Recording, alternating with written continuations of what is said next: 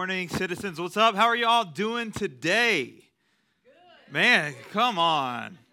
It is summer. Y'all should be, we got coffee. Like, if y'all need some coffee, get out there and get some. I am already caffeinated, well caffeinated this morning. If you guys don't know me, my name is ZJ, and I am not the pastor here at Citizens. That title belongs to your pastor, my good friend, Adam Pickard, right?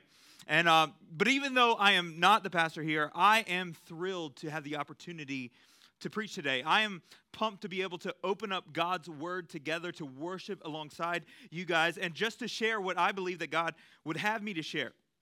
And uh, I want you to know that, that today has been kind of marked in my calendar. Uh, I've been praying about this message for over a month uh, because although I am not the pastor here, I am a pastor. And preaching the gospel is something that is so, so valuable to me. It is so, so important to my life, and I, it is so, so precious each and every moment that I get to get up and to share. And I just want to take a second to, to just thank Adam for not only knowing that and seeing my heart for preaching as a pastor, but for creating space for me to be able to do so here with y'all today. And um, for those of you that don't know my story, uh, that don't know my family story, uh, this year, 2022, it marks a decade for us in ministry. Some of y'all say, yeah, you look like it, right? like, you see the grace, right? 10 years, vocationally giving our lives to see other people's lives transformed by the power of God. 10 years of pointing them to their source.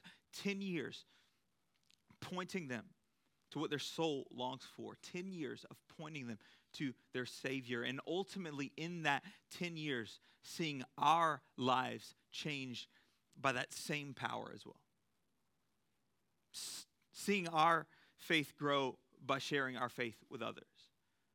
Seeing my trust in God just balloon every step I take with Him leading. Seeing the gifts that God has placed within my life flourish as I use them for His glory. And so I've been at this for a decade. I started, or, or probably better said, we started, right?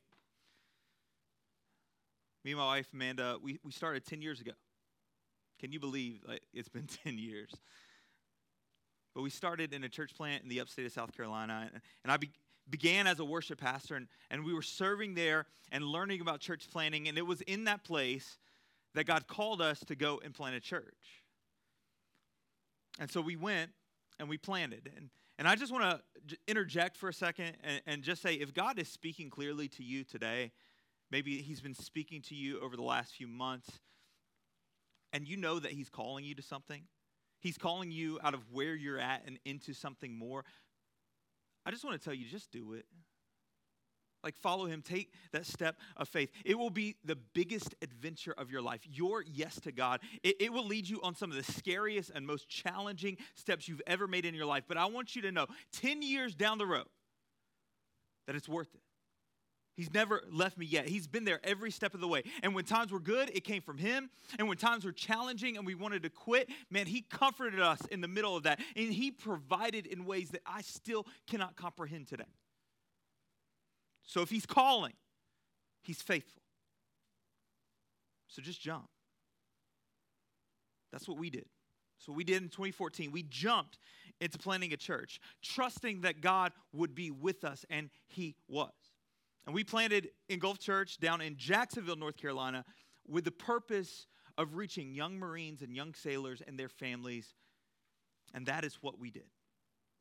We served faithfully there for six years. We poured our lives into these young men and women, raising them up to their highest capacity in Christ, and then sending them out on mission wherever they were called. And I could share with y'all a million lessons that season of life it taught us, but as I was preparing for today and reading the text that we're going to dive into together, it, it brought me back to a moment in the middle of that season.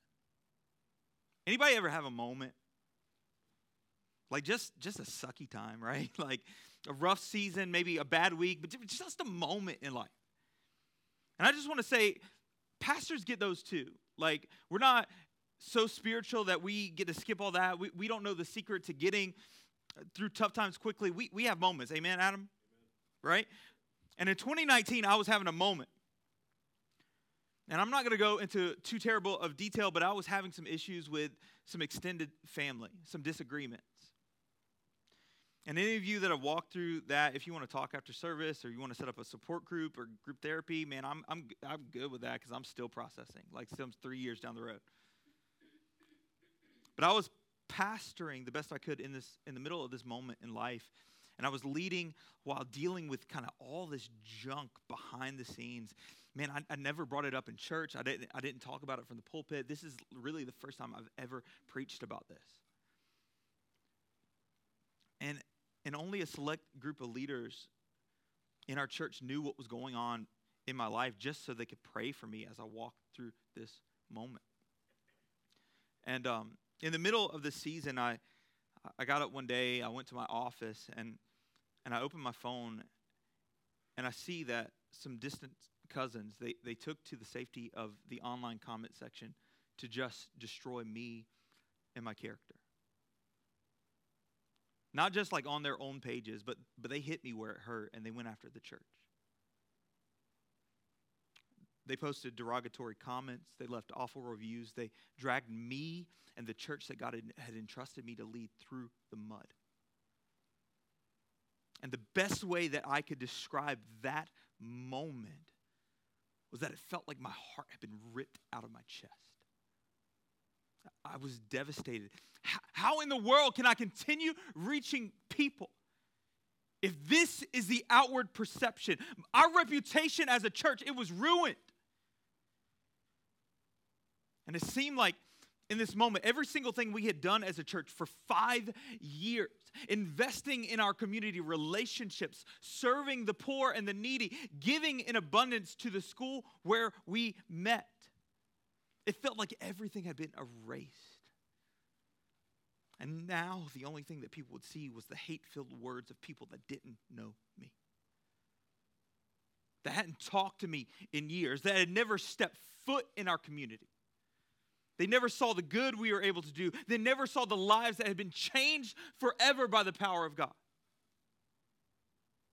I sat in the office and I felt defeated, unable to do anything. I, I remember just staring at a wall. That's all I could do. And it was probably about an hour into, into just reeling from seeing this attack against my character unable to respond, unable to, to really wrap my head around what had happened, my phone rang. And it was a young woman in our church, and her name is Brandy. She served on our worship team. And she was at work, but she felt so compelled to call that she, she took a, a moment to step out and to call me. And she says, I don't know if you saw. There is just a bunch of mean things that people have written about you and they're saying about you online. She says, and I don't know who those people are, but I know you. And what they are saying does not match what I know about you. So just know I got your back. And I just wanted you to know that. And so we hung up, and, and that lifted my spirits a little bit. But about an hour later, I kind of composed myself, and, and I opened up my phone to, to respond in the best way that I knew how to, to all of these attacks, in the most gracious and loving way. And when I opened my phone, I see a notification, and it was Brandy. You see, that phone call wasn't the only thing she did that day she took it upon herself to go to every one of those comments and defend me and our church. For every hate filled drag on me, she responded with the truth of the love that we showed as a community. With every word of condemnation, she rebuked with the truth of the goodness we exemplified as a church. For every lie, she responded with truth. I want you to know today, I will never forget that moment. I, I remember seeing uh, she, she followed up just a, just an awful review with just the sweetest, most kind words. And reading it, I just sat there and wept. That someone would show up when I didn't have the strength to fight the battle on my own and take up arms and fight for me. And I will forever be grateful for Brandy for that. Have you ever had someone fight for you? Have you ever had someone fight for you? Like when your ability was gone, they showed up ready to throw down. Maybe somebody stood up to your bully and said, Man, no more. Maybe someone showed up in a tough financial season with resources that you didn't have, but you desperately needed, and they said, Here, it's yours. Don't worry about paying me back. Maybe somebody showed up in a depressed state and said, I am not leaving your side. We're going to walk through this together. And they fought for you to make your way out of the darkness and back into the light.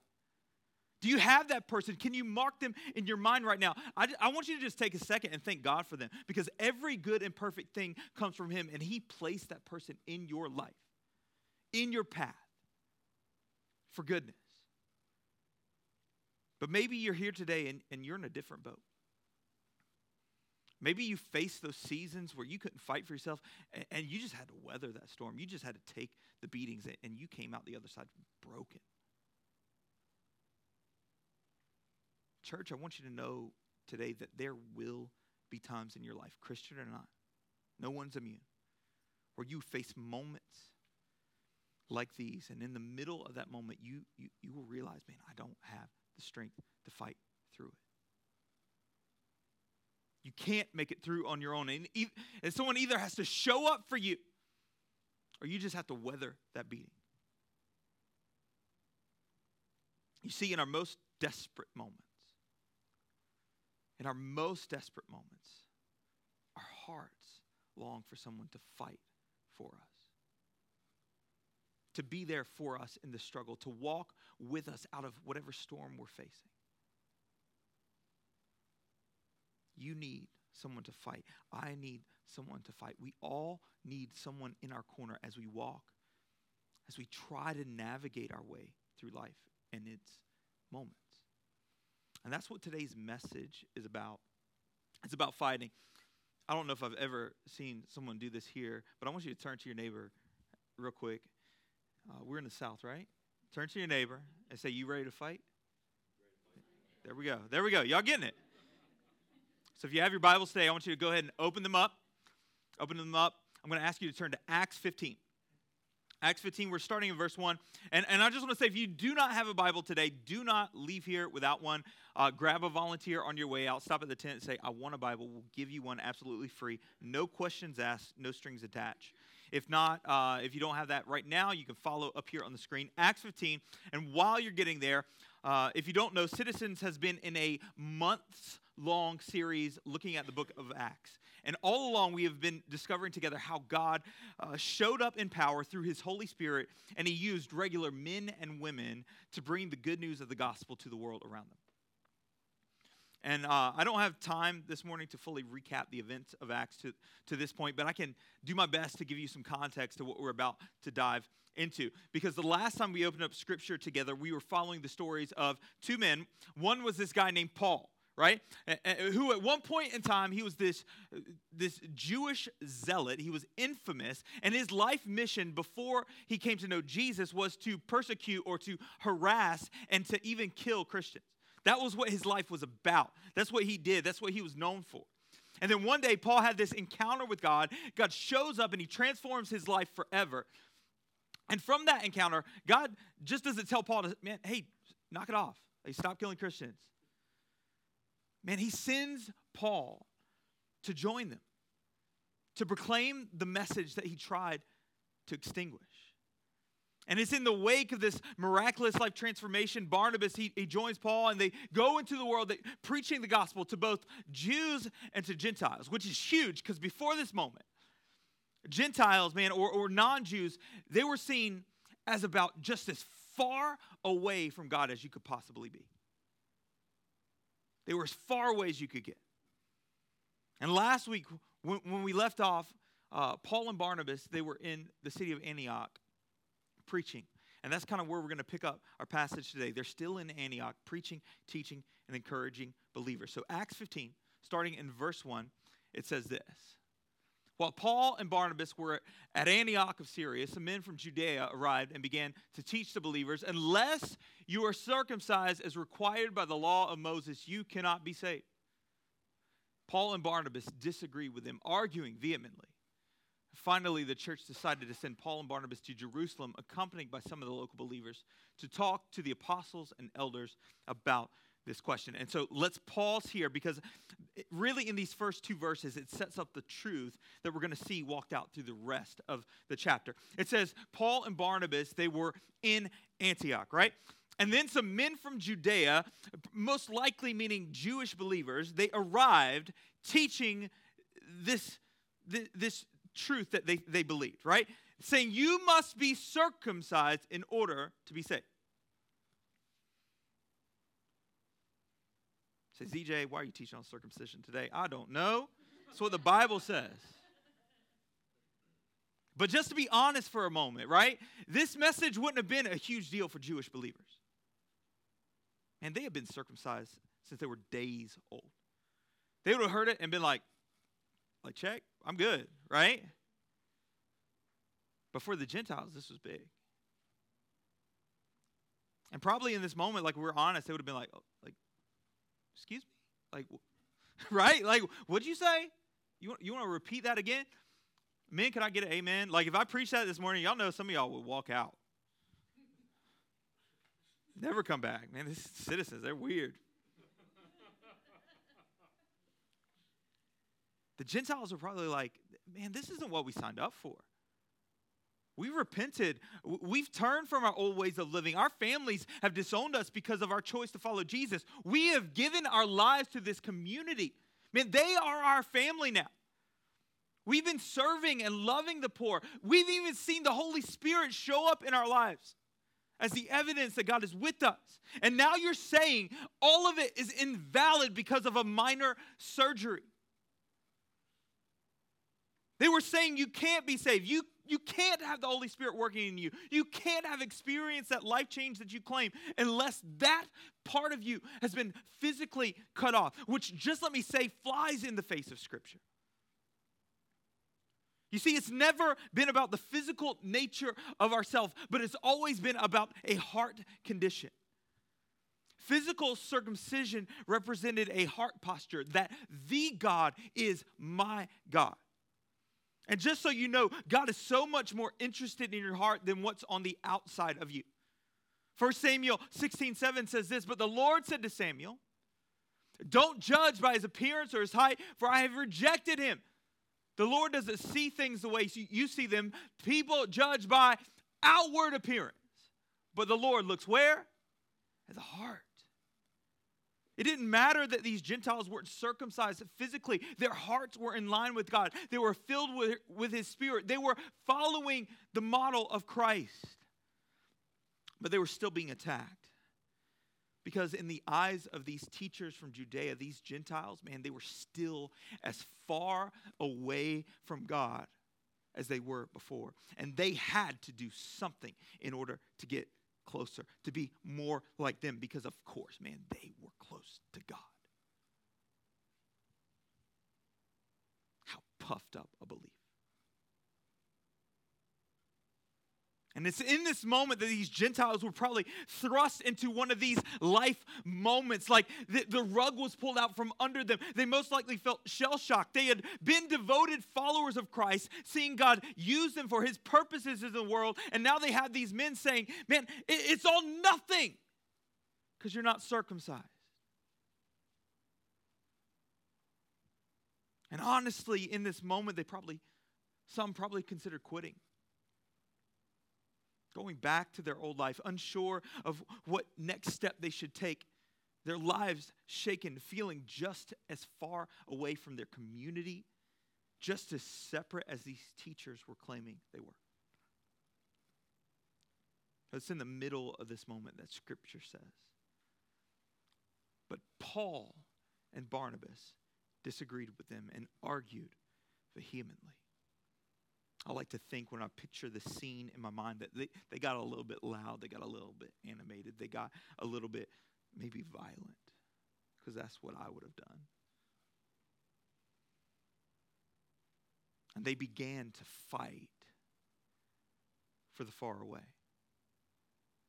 They began to fight for those the church wanted to push away with rules. They, they fought for these new believers who were shaken by this unexpected and unwarranted attack. And I want you to know today, church, that our call as believers is not to divide the people that walk through these doors each week as righteous or not. Our call is not to put more rules on people that they must follow in order to be loved by God. Our call is not to have theological correctness as the most important thing to us. And if you don't agree, you can just go.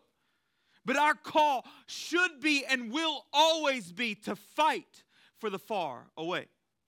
If you don't get anything else out of today's message, I want you to get that. Like, I want you to claim it as yours today. My call is to fight for the far away.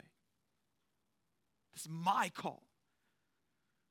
It is our call collectively, and it's rooted in the truth that we fight because while we were far away, Jesus fought for us.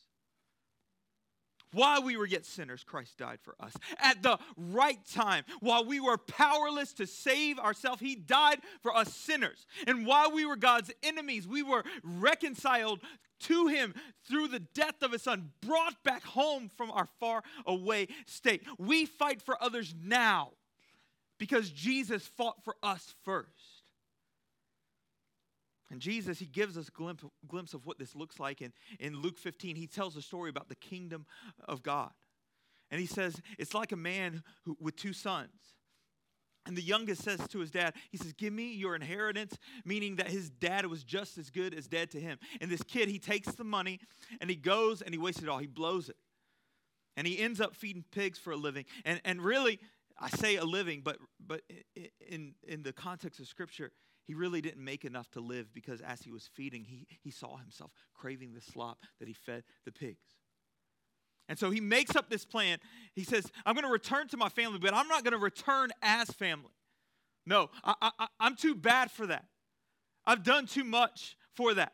I'm going to return as a servant. I'm going to return separated. I'm going to return far away from the place that I once held. But look at verse 20. It says this So he returned home to his father, and while he was still a long way off, while he was still far away, his father saw him coming, and filled with love and compassion, he ran to his son and embraced him and he kissed him. And his son said to him, Father, I have sinned against both heaven and you, and I'm no longer worthy to be called your son. But his father said to his servants, Quick, bring the finest robe in the house and put it on him get a ring for his finger and sandals for his feet and kill the calf we've been fattening. We must celebrate with a feast, for this son of mine was dead and now has returned to life. He was lost, but now he is found. And so the party began. You see, the father came running, fighting the perception of the world around him that said he was undignified for running after a son that had abandoned him fighting through the pain of joints and muscles that most likely, likely had not ran in a very long time, fighting through the tears to keep his focus on his son that was still a long way off, fighting for the son that was far away. And you see, the church doesn't need a people that push them away with rules, but instead they need a people that will fight for them to stay the course. And to take it a step further, the world around us does not need a church that say you have to do this or that to belong with us, but they need a church that will run after them and lead them home while they're still a long way off. We got to fight for them while they're still far away, while they're on the fence, when they face doubts that have the capacity to push them away, when they encounter false teachings that tell them they aren't desperately loved by a God that loves them so much, He sent His Son to die on a cross for them. We've got to fight for those that think they have to do something in order to earn the love of their Father. Paul and Barnabas, they said, Enough! You're wrong. These Gentiles are loved, they are cherished, they are chosen just as much as you are. But I want you to know they did not just leave it at their rebuke of these teachers. Their defense wasn't just in word alone, but they, but they acted. It says they went to Jerusalem to get an answer from the apostles, the ones that Jesus walked his life alongside. And so let's continue reading what happens, verse 3, Acts 15. He sent the delegates to Jerusalem and they stopped along the way in Phoenicia and Samaria to visit the believers. They told them, much to everyone's joy, that the Gentiles too were being converted. You see, everybody else was happy. Next verse. When they arrived in Jerusalem, Paul, uh, Barnabas and Paul were welcomed by the whole church, including the apostles and the elders. They reported everything God had done through them. But then some of the believers who belonged to the sect of the Pharisees stood up and insisted that the Gentile converts must be circumcised and required to follow the law of Moses. You see, they were still identifying as Pharisees. And so the apostles and elders they met together to resolve this issue at the meeting after a long discussion. Where am I at? Peter stood up and addressed them as followers. As follows Brothers, you all know that God has chosen me from, from among you some time ago to preach to the Gentiles so that they could hear the good news and believe. God knows people's hearts, and He confirmed that he's, He accepts Gentiles by giving them the Holy Spirit just as He did us. He made no distinction, hear that, church, between us and them, for He cleansed their hearts through faith. So, why are you now challenging God by burdening the Gentile believers with a yoke that neither we nor our ancestors were able to bear? Peter says humanity could not live up to the law. That is the point. We are powerless to save ourselves by our deeds. So, why in the world are you putting these rules on them? Because it's not rules that saves us. And he reveals what does in verse 11. We believe that we are all saved the same way by the undeserved grace of the Lord Jesus. Everyone listened quietly as Barnabas and Paul told about the miraculous signs and wonders that God had done through them among the Gentiles. And when they had finished, James stood up and said, Brothers, listen to me.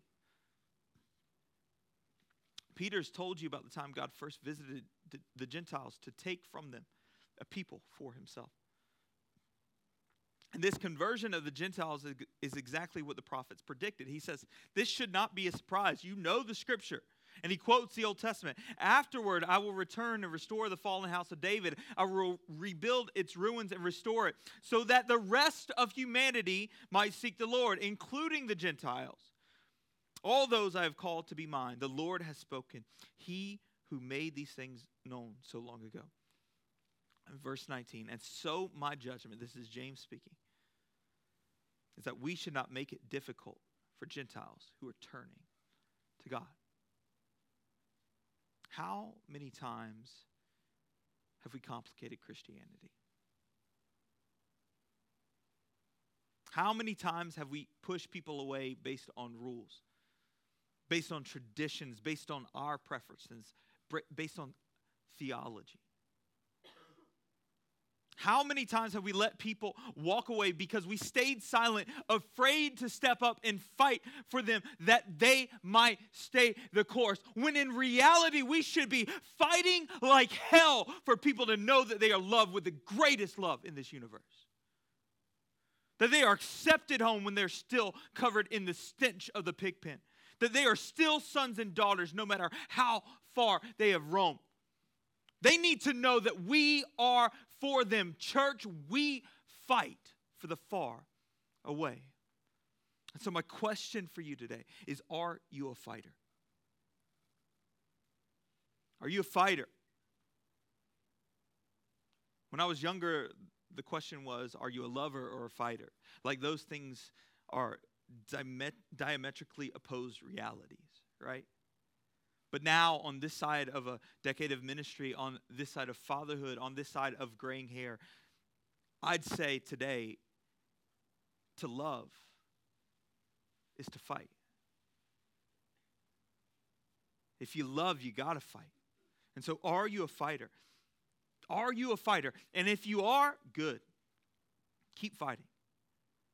Keep fighting for those that are far away. But, but more likely, if you're in here today, fighting is this thing that we almost have to force ourselves to do.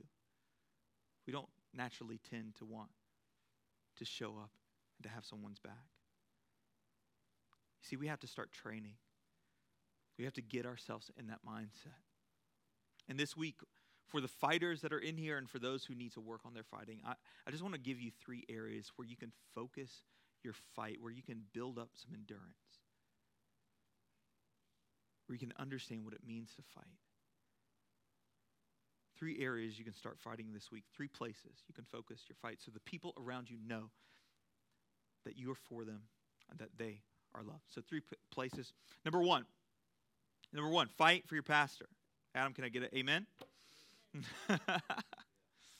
Uh, I, I didn't give Adam any heads up that I was going to be talking about this point today. In fact, he didn't know this. It was a point in my message till last night when I sent him my notes. And uh, even then, I'm not really sure if you knew kind of what I'm going to be talking about in the, in the context that I'm talking. Um, a lot of the reason that I am here at Citizens in this season of life is because that I was a 28 year old church planter at one time. And in a lot of ways, I was alone through some really tough moments in ministry. And I did not want a pastor to fall away, to quit, to be discouraged, whatever it is, because of the hardships of ministry. I've been there, man. Pastoring is hard. And when he called me up, I, I resolved in my mind, I said, I'm going to I'm going to be the person that I wish I had in my times of struggle. I'm here fighting for him. And I want you to, to, to just invite you to do the same. He needs to know that there's a people that have his back as he walks out this calling to pastor this church. This week, man, fight for him. Tell the world around you that you're in his corner.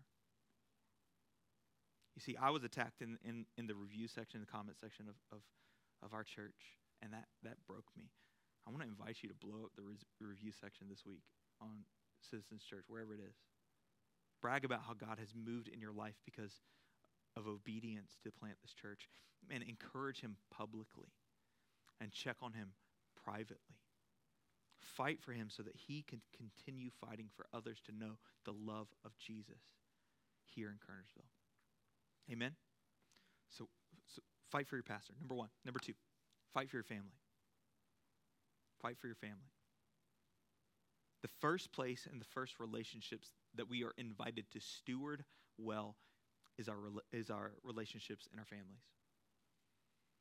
Fight for them to know that you love them, that you're in their corner. I want to ask Does your husband know that you love them, that you're in their corner?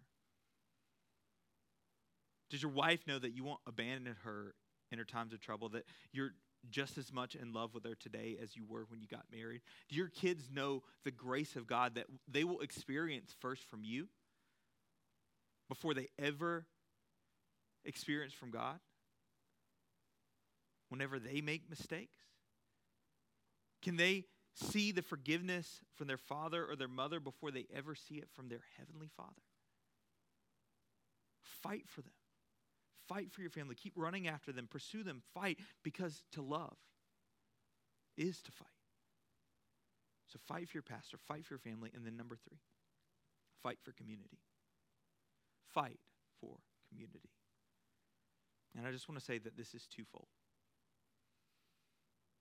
This point kills two birds with one stone. First, for those that God has surrounded you with in this season of life, fight for them. Whatever they are facing right now, fight for them. Fight for their marriage to stay together if they're facing a tough time. Fight for their faith to remain in the midst of trying times. Fight for them to make it through bouts of anxiety and depression. Fight for them so they don't fall away. But in another way, fight. Fighting for community means fight the natural urge to move away from community when you face tough times. Fight to stay connected so that they can fight for you when you can't fight for yourself. Fight your schedule so that you can make it a small group and strengthen those bonds. Fight through the mindset that you need a break whenever things get hard. Fight the urge to bail when you're overwhelmed. I want you to hear me today, church. Isolation is a killer. Isolation is a killer. In fact, the only time Jesus was ever tempted was when he was alone. Isolation will push you away, so fight. The reason that Paul and Barnabas were able to step up in this moment and fight for these believers is that they were right there in community with them, living and ministering alongside them, doing life with them, and seeing God move amongst the Gentiles. You are created to exist within community, and you need them just as much as they need you. When you need someone to fight for you, and when you need to fight for them. Fight for community, fight for your family, and fight for your pastor. Church, it's time to fight. It's time to fight. You've been saved You've been rescued. You have been redeemed, not so that you can sit idly by and passively participate in cultural Christianity. But you are here for a purpose to help lead the far away back home, to love them into a better moment, and to fight for their best future. Start today. Fight for Adam. Fight for your family. Fight for your community. Get your reps up. Build your endurance. Know what it's like to fight, but do not stop there.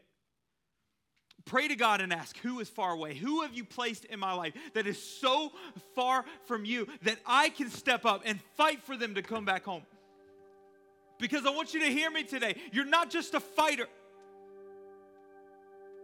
but you fight for the far away for sons and daughters that find themselves so far from home, for those who have lost their way and are just wandering through this life, and for those the church has pushed away with their rules and traditions. You fight for them. And so here we are, God. Send us, not just to fight another pointless fight over theological correctness or over our traditions or our preferences, but for the far away.